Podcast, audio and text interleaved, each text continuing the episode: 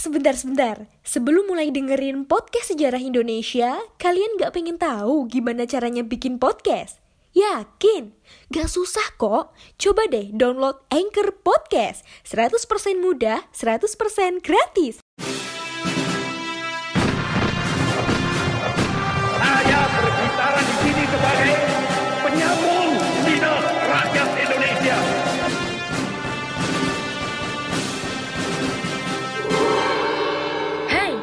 Terima kasih sudah memilih mendengarkan kami, Poseidon.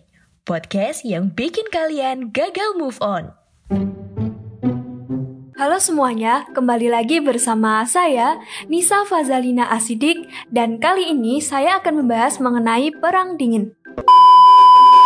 Nah, jadi pasca Perang Dunia Kedua, negara-negara di dunia terbagi ke dalam dua blok, yakni blok Barat dan blok Timur.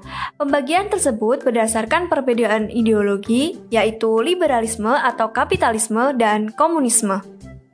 Liberalisme yang dianut oleh blok barat dipimpin oleh Amerika Serikat.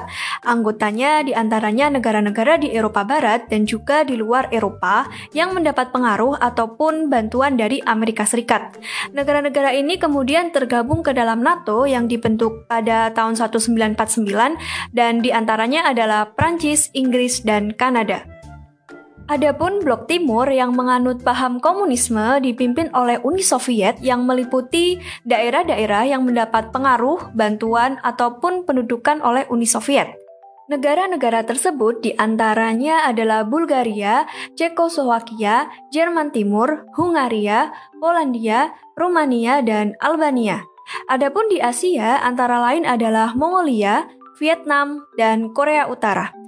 Negara-negara blok timur ini tergabung dalam Pakta Warsawa yang dibentuk oleh Uni Soviet pada tahun 1955. Persaingan antara kedua negara adidaya ini tidak berujung pada konflik atau peperangan secara langsung di antara keduanya. Amerika Serikat dan Uni Soviet lebih memilih berkompetisi melalui beberapa cara, yakni yang pertama adalah koalisi militer, yaitu pembentukan NATO, SEATO, ANZUS oleh Amerika Serikat, dan Pakta Warsawa oleh Uni Soviet.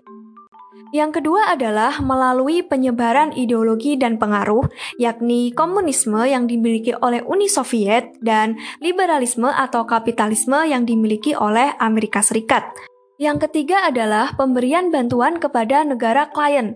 Jadi Amerika Serikat dengan program Marshall Plan-nya dan Uni Soviet dengan program Molotov Plan-nya. Kemudian yang keempat adalah gerakan spionase atau mata-mata dengan agen intelijen milik Amerika Serikat bernama CIA dan untuk agen dari Uni Soviet bernama KGB. Yang kelima adalah kampanye propaganda secara besar-besaran oleh negara dua adidaya ini. Kemudian yang keenam ada perlombaan nuklir. Yang ketujuh ada menarik negara-negara netral bersaing di ajang olahraga internasional. Dan yang kedelapan adalah kompetisi dalam bidang teknologi persenjataan dan ruang angkasa. Nah, di bidang ruang angkasa ini diawali peluncuran pesawat Sputnik 1 dan 2 oleh Uni Soviet yang ditandingi Amerika Serikat dengan meluncurkan pesawat Explorer 1 dan 2. Selain itu, keduanya lebih memilih melakukan perang proksi, yakni memanfaatkan pihak ketiga atau negara-negara dunia ketiga untuk mengalahkan musuhnya masing-masing. Contoh dari perang proksi ini adalah konflik yang terjadi di Afghanistan, Angola, Korea, Vietnam, Timur Tengah, dan Amerika Latin. Jalannya perang proksi, misalnya, Uni Soviet ini membantu beberapa negara-negara di Amerika Latin dan Asia Tenggara dalam menjalankan revolusi komunis. Amerika Serikat kemudian ikut campur dengan mengirimkan bantuan tentara dan logistik agar paham komunis ini tidak berhasil menyebar di negara-negara tersebut. Nah, jadi sebenarnya apa sih penyebab dari perang dingin ini? Kita telah membahas bahwa Uni Soviet dan Amerika Serikat muncul sebagai negara adidaya setelah Perang Dunia Kedua, karena keduanya merupakan negara yang relatif tidak terlalu mengalami kerugian akibat perang. Nah, Uni Soviet ini hanya mengalami kehancuran di wilayah bagian barat, sedangkan bagian timur sama sekali tidak mengalami kehancuran. Adapun Amerika Serikat hanya mengirim pasukan ke Eropa, sedangkan tak ada satupun pertempuran terjadi di daratan Amerika. Jadi, ujung dari semua ambisi dan perang ideologi kedua negara tersebut sebenarnya adalah kepentingan ekonomi.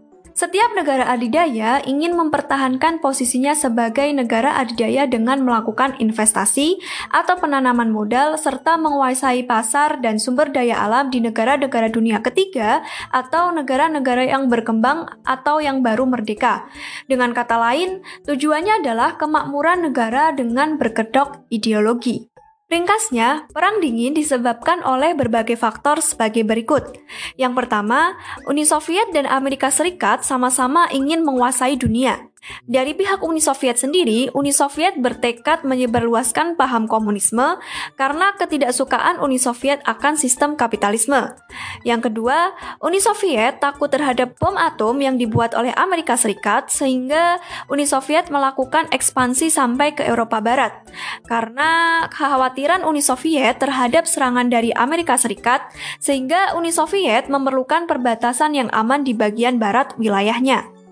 Selanjutnya, Uni Soviet ini melanggar janji untuk menyelenggarakan pemilihan umum, dan Uni Soviet sendiri juga tidak mau bergabung dalam PBB atau Perserikatan Bangsa-Bangsa, yang hal ini menimbulkan kecurigaan dari pihak Amerika Serikat. Dari pihak Amerika Serikat sendiri, Amerika Serikat merasa khawatir terhadap serangan komunis. Kemudian Amerika Serikat menolak membagi rahasia-rahasia nuklirnya. Dan yang terakhir, rasa tidak suka Truman, Presiden Amerika Serikat, terhadap Stalin atau pemimpin Uni Soviet. Demikian penjelasan singkat mengenai Perang Dingin, dan selanjutnya kita akan bahas mengenai usaha meredakan Perang Dingin dan bagaimana berakhirnya Perang Dingin, serta apa saja dampak-dampak dari Perang Dingin. Oh iya, jangan lupa follow kami di Instagram at podcast underscore sejarah Indonesia. Kalian bisa mendapatkan informasi-informasi menarik lainnya, dan jangan lupa bantu share juga ya. Sampai jumpa!